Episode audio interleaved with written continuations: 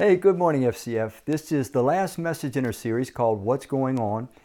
In this past year or so, it's probably brought a lot of us asking that question. And what I've tried to show in this series is that God wants us to understand what's going on so that we will be able to better stand what's going on.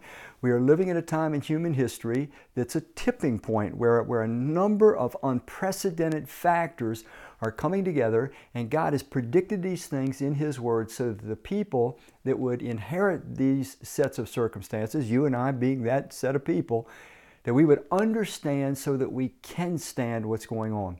One of the things I've said is that we are living in a time in human history where we've had a, a, population explosion. The whole global population, which is almost 8 billion now, it never even reached 1 billion until 1850. So, once again, if we had a graph, everything would be going level, and then all of a sudden it starts to jump. Likewise, when it comes to knowledge, uh, we are the, the 3% of the people that have ever lived in human history, the 108 billion that have ever lived. Only us, our 3%, had electricity. We're the only ones that have cars and planes and trains and, and all sorts of communication devices. We've had this knowledge explosion, this technology explosion, along with the population explosion. But the most powerful thing that has occurred in our day and age, and it is the thing that we have the hardest time being aware of because we're like the fish in the water. Does a fish know that it's in water? I don't think so because it's where it was born, it's, it's its atmosphere to live in. You and I were born at this unprecedented time in human history where there is this mass communication device. We call it the media. It has many tentacles. And we are being communicated to constantly. We cannot get away from it. It's pervasive. We are the first of the 108 billion people that have ever lived. Again, if you had that graph, it goes level and then it jumps off the chart with our generation. We don't understand how significant it is because we have been living in it since we were born. We are being discipled. We are being brainwashed. We are being propagandized. We are being persuaded around the clock in a point of view that leaves God out, leaves His truth out, and that seeks to direct us in a way that, enticing though it is, sophisticated though it is, it is ultimately destructive for us.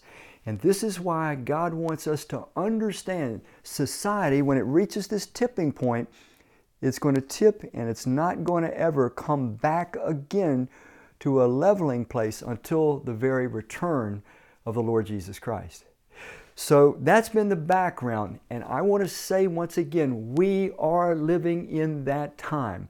Let me start out. We, we've been reading in 2 Timothy every week. It was Paul's last writing. He's writing to Timothy, his partner in ministry for over 22 years. Paul knows he's going to be beheaded by Nero shortly. He knows the end of his mission has come. Paul has been serving Jesus himself for about 32 years. In 2 Timothy chapter 3, verse 1, it says, But know this in the last days, there will be terrible times, last days. Each week, I've given you some teaching on this. The scripture uses last days in two ways. I want you to have this. I repeated it because I want it to sink in. Last days, like in Hebrews chapter 1, verse 2, in these last days, God has spoken to us through His Son. Sometimes the scripture talks about the last days as the time when the complete progressive revelation of God was now completed in Christ, and then the rest of the New Testament. So the last days, technically, in that regard, were finished when the book of Revelation was finished in AD 96 by the Apostle John. So that's one way the last days. But then in Old Testament and New Testament, redundant passages of Scripture, the last days always points to a period of time, approximately a seven year period of time, just before the return, the intervention of Christ in human history. That's the seven year period of time, the perilous days that Paul is talking about. Let me read it to you again. But know this that in the last days there will be terrible times. Now, each week I've said this I don't want the word getting out. That crazy pastor up there at uh, FCF is saying that, you know, Jesus is coming tomorrow or something like that. That's not it. That's not it. I don't know if we are in the last seven years of human history before Christ returns. If we are, that's, that's wonderful. How exciting. What a privilege. What an honor. But I'm not saying that. But I'm not not saying that either. I don't believe that we are in that last seven years. I do believe with all my heart we are approaching it and we are close to it.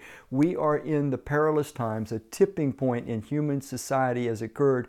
It will not tip back in a positive direction until Jesus returns. Let me read on. But know this in the last days there will be terrible times. People will be lovers of themselves, lovers of money, boastful, arrogant, blasphemous, disobedient to their parents ungrateful, unholy, unloving, not able to reconcile with others, slanderous, and today's uh, prime word, without self control. Without self control. It goes on to give a, a couple more expressions of what without self control adds to it or looks like. Without self control, savage, haters of what is good, treacherous, reckless. Without self control, reckless puffed up with conceit, lovers of pleasure rather than lovers of God, holding to an outward form of godliness or spirituality, but denying its power. Turn away from such people. Our keywords today without self control. What happens? What happens to us as individuals? What happens to a society when it loses self control? I'm going to take you back. I'm going to take you way back in a, a situation that happened in my life literally a little over 40 years ago, probably 41, 42 years ago, I don't know. Back in those days, uh, I was seeking opportunities anywhere that a door would be open for me where I could share the truth about God and the truth about life, where I could teach, preach, whatever. And I was going to the Northern Juvenile, uh, Northern Virginia Juvenile Detention Center twice a month, doing some preaching there. And through uh, meeting somebody there, a door opened for me in Dominion Psychiatric Ward, which was also in Northern Virginia. Now, like I said, this is about 40, 41 years ago. So some of you right away, I know what you're thinking. You're thinking, well, how could a five year old child be allowed into a psychiatric ward to preach and teach to other, to other people? Well, I was just a little bit older than five years old, 41, 42 years ago. But anyway, I was at Dominion Psychiatric Ward and I would go up there, you know, I guess it was once a week, and I would hold services for the people that were able to, the people that wanted to. So I was used to the routine, and so I went up there. I believe it was a Sunday, actually, a Sunday afternoon. And all of a sudden, it was not the normal scene that I was used to. When I got in there, I saw the staff. It was about five to seven of them, mostly young college age looking uh, kids. And they are obviously engaged in a fierce argument with this other young man, one of the patients, and he was a big kid, man. He was probably 18, 20 years old, big kid. And this thing is getting serious. I had no idea what it was about. Next thing I know, they're moving toward him and he's backing up. And he wants to get against the wall so that they can't get behind him. While I was fresh off the streets, I knew what was about to happen and I didn't like it. That was not what I was there for. Well, the next thing I know, this did surprise me because there were women staffers there as well as young men. They knew what they were doing, man. They, they tackled this kid, this big kid, all at once, but he also knew what he was doing he started kicking them. He started punching them. When they finally got him to the floor, he started biting him, almost bit one of them's finger completely off. Well, they're, they're fighting this big kid ferociously. Now, they get him down, and out comes two more staffers with this thing that looked like a stretcher, but it had a big zipper on it. So they get him on this stretcher and they're going to zip him up the back. It's, you know, it's kind of like one of these things to stop his arms from flailing around, but they can't get his head controlled. He's biting like a stinking alligator. So they literally call me. They call me. They say, hey, hey, hey, will you come over and hold his head?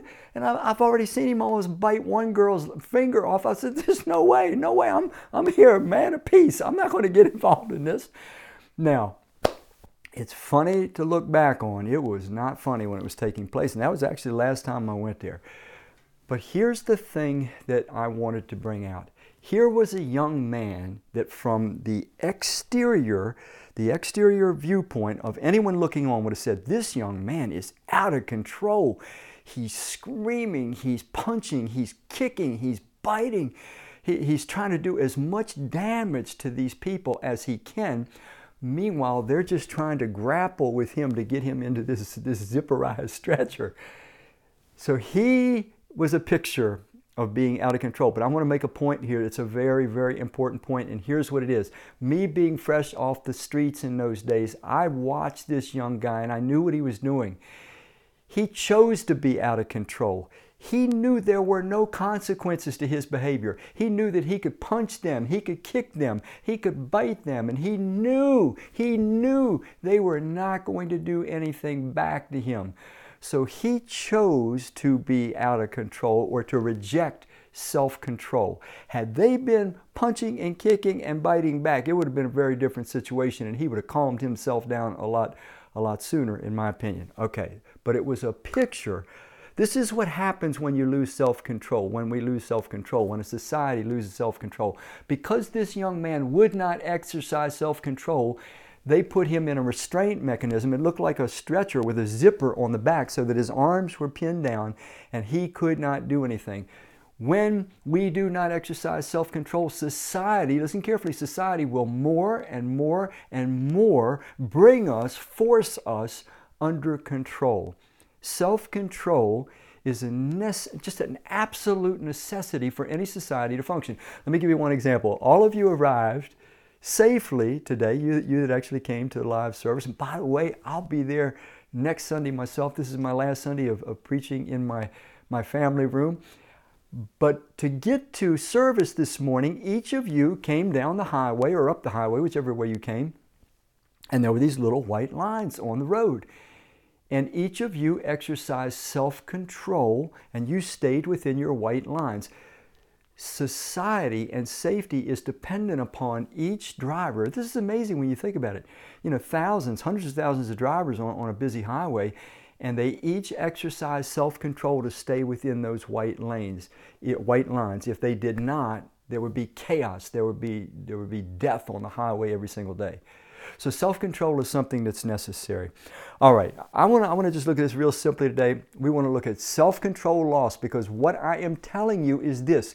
We are living at an unprecedented time in human history where the human race in unprecedented numbers, the masses of people, the majority of people, and it's going to get worse, are going to be those that choose no self control. Now, there's the dark side to this. When we choose, like that young man in Dominion Psychiatric Ward, when we choose to reject self control, we then lose self control. In other words, there's a voluntary loss of self control. We choose it, but it always ends in an involuntary uh, sense, of, sense of loss of self control. Let me give you an example.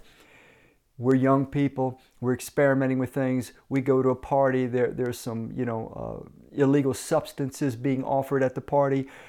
We feel the tension inside, but we choose not to be self-controlled, so we partake of the illegal substance. Now, if we partake it, partake of it enough, we no longer have self-control. This is what we call addiction. By the way, uh, while we're at this, to show you that we are living in an unprecedented time in human history, last year it was just under a half a trillion dollars, a half a trillion, that's like 500 billion, was made illegally in drug deals, drug money. Okay, we are the most addicted society. If you look through all human history, that graph would be level, and then you come to our day and age, and off the charts it goes. We are the only generation that is addicted to, to an enormous level, and it's only going to increase. The book of Revelation even talks about as society is crumbling and coming undone, still drug use is going to be uh, quite prevalent. So, okay, so we're going to look at self-control loss, and there's two portions. There's two parts to this uh, self-control loss. The first, the first is, is, is spiritually deep. It is philosophical deception. We are a philosophically deceived generation. Why? Once again, because of the mass media communication tool. We are being discipled around the clock. But the one that's doing the discipling, let me introduce that person to you. Listen to this verse from Revelation chapter 12, verse 9 it says, And the great dragon was thrown down, that age old serpent who is called the devil and Satan. Listen to this, who continually deceives and seduces the entire inhabited world.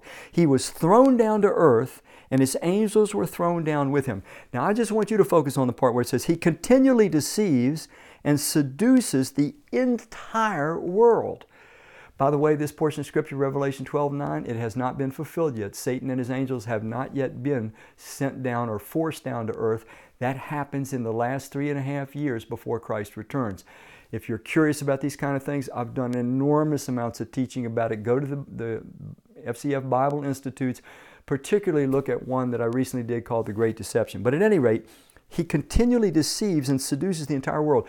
Listen, he had a hard time before mass media development to deceive and seduce. It was hard. It was mouth to mouth, conversation to conversation. It was slow, it was ponderous. But now, now Satan has these tools where he can get at your mind and my mind and your ears and my ears and my eyes and your eyes continuously. The only time that he cannot is when we're literally unconscious asleep.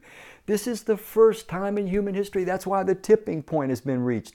He is altering, you got to hear this, the mass communication device that Satan is using to continually seduce and deceive us. It is altering the order inside of our, our souls, our, our inner order. God put us together. You're going to see this graphically with, with a couple charts that I'm going to show you later on in the message. But God put us together to function in a certain way. And because the messages that we are getting constantly, we are bombarded with. Listen, the media messages, whether you're, whether you're looking at your little phone or your computer or your TV screen or whatever it is, you're listening with headphones on all the time on your ears, let me tell you what it's doing. They are bombarding your and my soul, okay? They are bypassing our spirits and they are aimed at stimulating moving our souls. I'm going to show you later on what soul is. Soul is primarily your, our, our mind, our, our thinking ability, our feeling ability, our emotions, and our will. But all the modern media that Satan is using to deceive and seduce us, it is targeted at our souls. It bypasses our spirits. Our spirit is primarily our God enlightened reasoning and our conscience. Talk about that in more detail later. So Whatever gets stimulated gets developed. Whatever gets used gets, gets developed. We, we, we know the old saying, use it or lose it. Well, we are the first society that's ever been on the planet where our souls are being bombarded. Our souls are being constantly stimulated. And what this is doing is it's causing our souls, meaning our feelings, our desires, our thinking, to become stronger and stronger and, and grow larger and larger while our, our spirits, our God enlightened reasoning ability, and our consciences are growing weaker and weaker. They are atroph- uh, atrophy, atrophying. At, we, they're experiencing atrophy, our spirits, while our souls are growing to disproportionate levels. And that's the cause of the loss of self control. Our God enlightened reasoning and our conscience together are supposed to uh, show governance over our souls, our mind, will, and emotions, so that we do what is right and control ourselves rather than just live without self-control and live by our desires. So this this thing starts with Satan. And, and look, all you got to do is look back in the Garden of Eden. Look at the way he works. He comes to Adam and Eve. Adam and Eve are in a perfect relationship with God. They trust God completely. They live obedient to him. He gives them one thing not to do. He says, don't, don't eat of the one tree.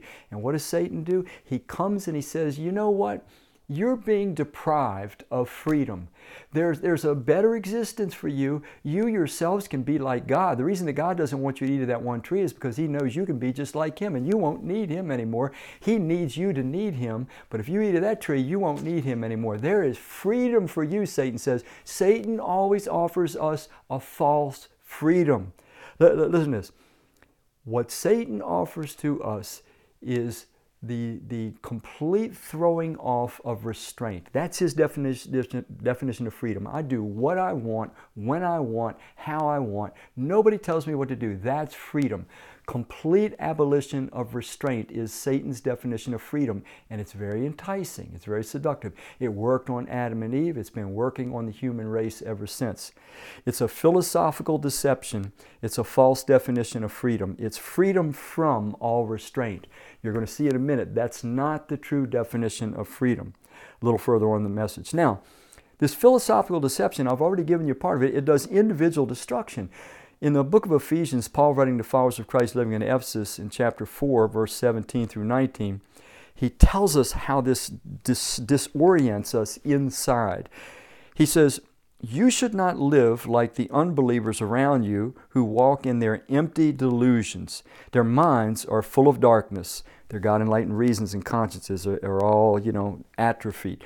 Their minds are full of darkness. They wander far from the life God gives because they've closed their minds and hardened their hearts against Him. They, we, we live in a society today that treats God as inconsequential. If He exists at all, He doesn't really matter. And this is what throws us into this darkened state of mind. Verse 19 is key. They have lost all feeling of shame. They give themselves over to vice and to do all sorts of indecent things without restraint, without no self-control, without restraint, reckless it said we read earlier in that 2 Timothy 3, treacherous, reckless, haters of what is good, savage, brutal, violent. These things are going to increase in society because the restraint mechanisms that God has built into us are being atrophied why our bodily desires and our soul desires are being built up and becoming more and more in control. But that last part it says indecent, indecent things without restraint. Now, the New Testament was written in Greek, the Old Testament written in Hebrew, a little bit of Aramaic, but the, the Greek word, and I don't mean to do this too often, but the Greek word that's used there that they're trying to translate with three different words, indecent things without restraint, four words. It's one Greek word. It's called aselgeia. It's used 10 times in the New Testament. And I want to give you an exact definition from some Greek scholars of what this word means. So it'll show on the screen. It's an uncontrolled desire, it's a lack of restraint, obsession with sensual pleasures, a disposition of soul that resents all discipline, a spirit that acknowledges no restraints, a shameless, I don't care what anyone thinks attitude. All that's in this word aselgeia. And this is a, a word that epitomizes this refusal to be controlled, no self control. It starts out voluntary. I won't be controlled by anything. I am my own God. Uh, I will do what I want to do. My desires will rule. But when we choose uh, to, to refuse, when we refuse self-control on a voluntary basis, inevitably we start losing self-control, and that part is involuntary. That passage I just read you, it talks about how they're felt no shame anymore. Let me, let me read it to you again. They have lost all feeling of shame. Their conscience, in other words, is no longer a restraining mechanism. They've given themselves over to vice and to do all sorts of indecent things without restraint. There's no more moral restraint faculties. The God enlightened reasoning, the spirit, the spirit is composed of the God enlightened reasoning faculties and a conscience. They have become atrophied. They have they do not have strength enough anymore because our souls and our bodies are being stimulated all the time by the mass media so that now we can do things without restraint, without shame, without guilt, without fear, and hence, like Timothy said, or Paul said to Timothy, we become savage, we become haters of what is good, treacherous and reckless. So there is self-control lost. It consists of philosophical deception and individual destruction. When we lose self control, it destroys us. It takes us inside and it scrambles the divine order that we were made in. It does irreparable damage so that we literally fumble through life in darkness. We don't know what we're doing, we don't know why we get consequences instead of results. We just keep trying and, and it's trial and error and on and on life goes. We're, we're, we're like a society of 8 billion people of bumper cars crashing into one another and not understanding what's the cause of any of it. So let's look on the other side. We, we looked at self control lost, but what we want to see is self control found because as we are in this tipping point generation, the last days, it becomes more important and more critical than ever that God's people develop more self control, not less. And, and this is not a matter of prayer it's, it's, it's, it's important to pray, but, but it's like this I, I could pray and throw a seed in the ground and pray that it's going to grow up to be a 100 foot oak tree tomorrow, but it's not going to grow up to be a 100 foot oak tree tomorrow because God has put some principles in place. So we have to pray, but we also have to do some things. And if we don't do those things, we will not have the interior strength to be able to exercise self control at a time when Satan is pulling out all the stops for deception and seduction. So, philosophical rectification is what we need. So, God comes to the rescue. Satan wants to philosophically deceive us. He gives us this definition of freedom. Freedom is the lack of restraint. But God's definition of freedom is just the opposite. It is freedom to. True freedom is when I have the ability, I have the capacity to do the will of God. When I am free to do God's will. And when I say free, I mean I have the ability to do His will. And I have the ability to live the way God designed me. That's true freedom. Let me give you some images to, to show you the difference between the false freedom and the, the true freedom. Uh, false freedom, picture a fish, you, know, in your very luxurious uh, fish tank that's temperature controlled and all these kinds of things. Picture your one of your fishes in there and it's it's going round and round and it's very mobile and it's getting fed regularly and it's got buddies in the fish tank and all these things. But then that fish gets bored. It sees you walking around back and forth in your living room or wherever you're at and it decides, you know, I, I want to be free. I'm sick of this life of restraint uh, self-control, being controlled. I want to I want to get out of this environment and into your environment. So the fish builds up its strength and, and it starts working its way up with some speed and it, it bolts and it breaks through the water. And you can see fish do this all the time down at the river. It breaks through the water and it's in the air and the fish is thinking, freedom, freedom, what an exhilarating feeling this is to break out of that water. I, I didn't know what it was like. And then all of a sudden the fish starts coming down. Gravity takes over and the fish flops on your living room floor and gasps for its last breath on your rug, and the freedom that it thought it was getting turned out to be uh, a prison of death. So, its true freedom, listen to me carefully, its true freedom was living according to the way it was designed by God. Fish, fish are designed to live in water.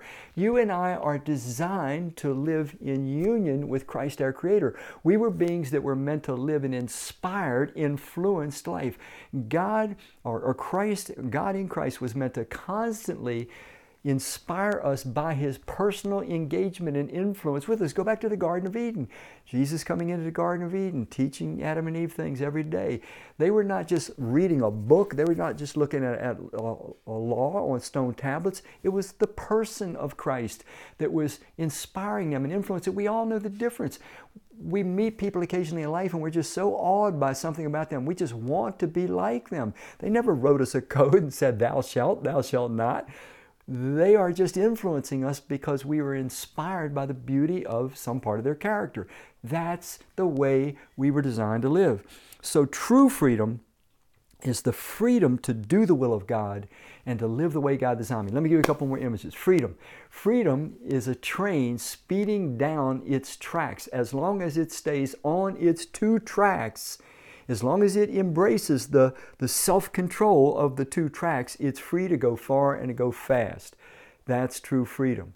So, freedom is not uh, a freedom of restraint, far from it. It is, it is choosing to live by the will of God, to live the way He designed me, because there is nothing better, there is nothing higher, there's nothing greater that any of us can do. Listen to this passage of Scripture from Hebrews that, that just screams to us about the importance of self control in our lives as as human beings and as Christ followers. Hebrews chapter 12 verse 1 it says let us run the race. Notice that we're talking we're talking athletic discipline here, rigorous training. Let us run the race that is before us and never give up. We should remove from our lives anything that would get in the way and the sin that so easily holds us back.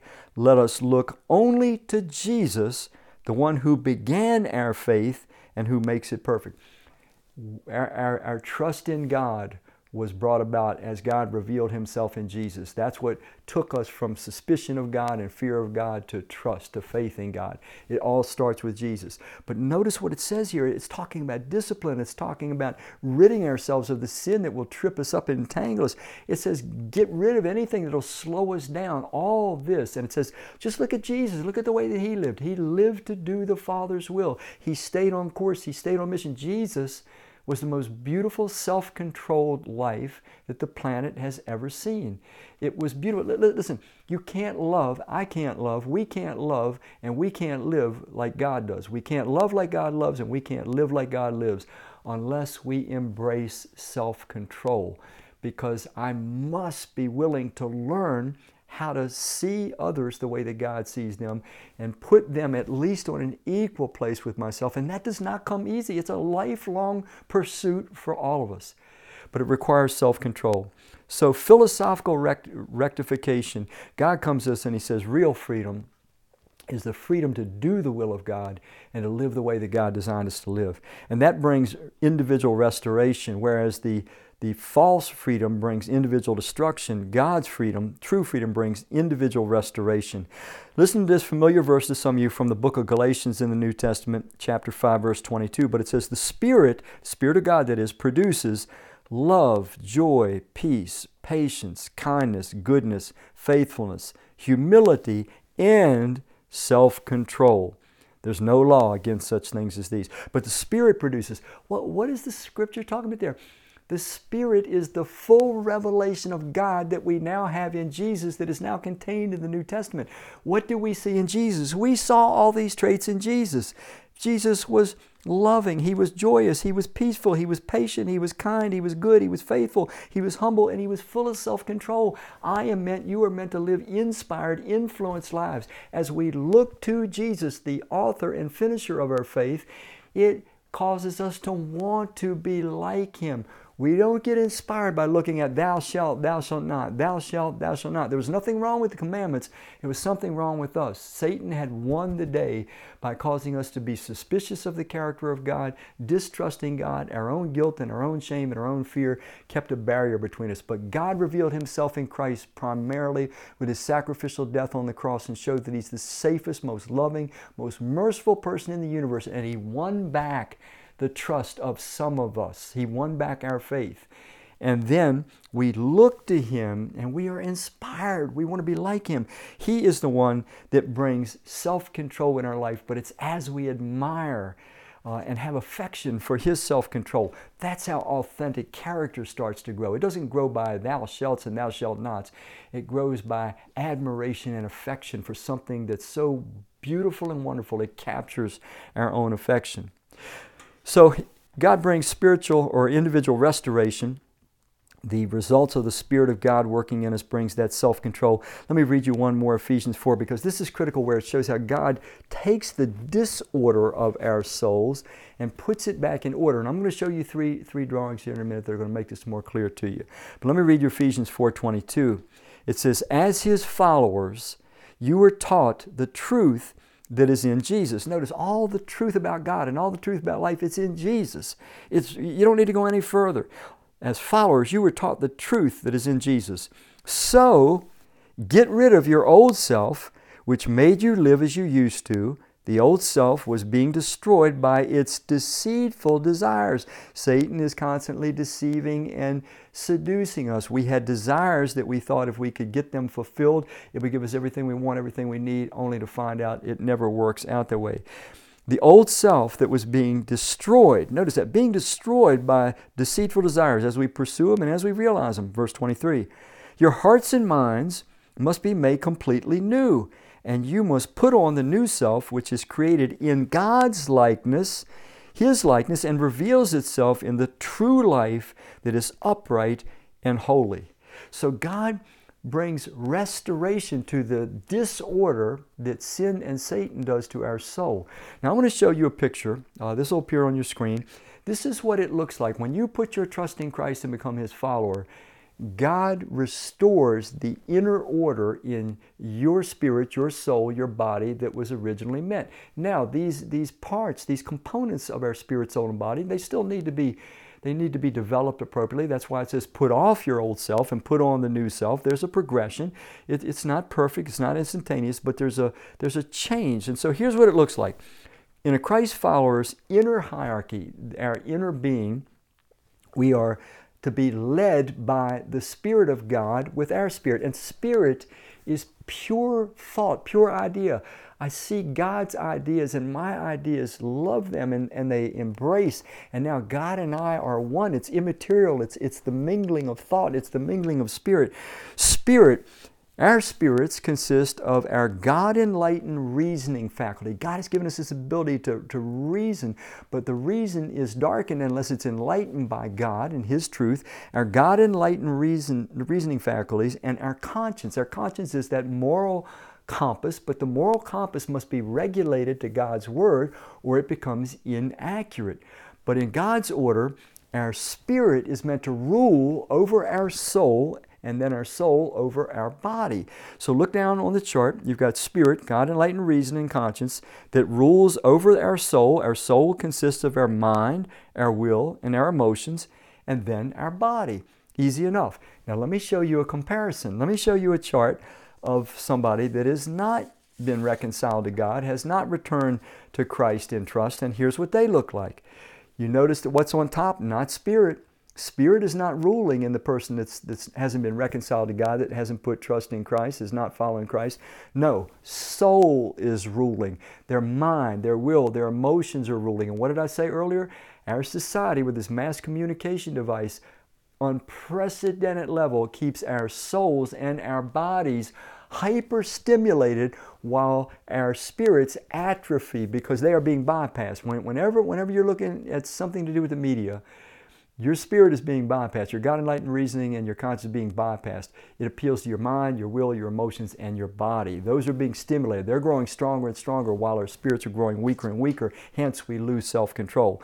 So, in the self follower, soul is chief, and then the body, and then the spirit is atrophied. The God enlightened reason, reasoning capacities are, are in darkness. They're weak. They, they, they have no influence for the most part. Now, I'm going to show you one other drawing, and this is where our choice to reject self control ends up in involuntary loss of self control. We call it addiction today. This is the addiction inner hierarchy. Notice the difference. In the, in the Christ follower, spirit is its spirit, soul, and body. In the self follower, it's soul, body, and spirit at the bottom. But in the addicted, the body is now on top. The body is calling the shots. The soul, the mind, the, the, uh, the, emotions, the will are the servant of the body. The addiction gets physical, and the spirit, of course, is at the very bottom of all. So when we come to Christ, He literally puts this disorder back into order, and that's what gives us the actual power to have self control. Until my God enlightened reasoning faculties and my conscience are strengthened by the Word of God, the Spirit of God, the truth of God, I will not be able to exercise self control. That's why it tells us put off our old self, put on our new, because even though we love God, want to do His will, we, we are surprised to find out how much damage we've done to our inner world. And those things need to be repaired, and that restoration, rehabilitation does take some time sometimes. All right, let me close this message out. What happens when we lose self control? By uh, giving you an, an, illustration of something that we're all familiar with these days. And again, it just shows how bizarre. We, we are actually comfortable with people being out in space, floating around, living a year at a time on a space station, uh, occasionally going outside of the capsule and repairing things as they float around in space. We are comfortable with this. Folks, do you realize what, what a bizarre generation we are? Once again, of the 108 billion people that have ever lived and died on planet Earth, we're in that 3%.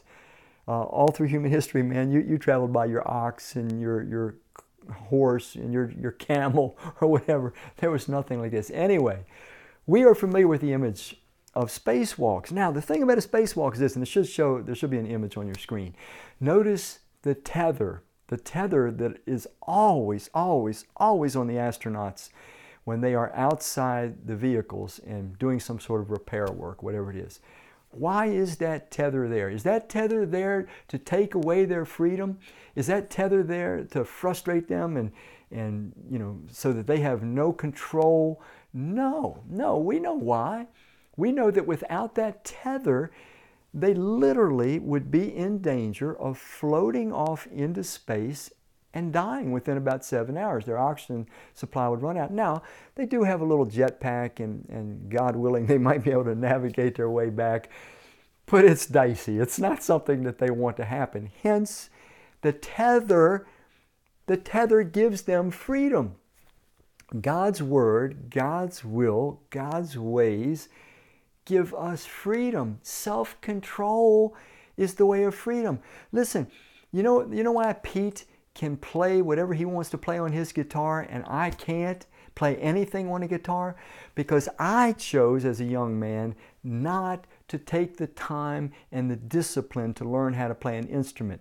He chose to take the time to discipline himself and learn how to play an instrument. Now he is free to play any song that he wants to on that guitar. I am not free.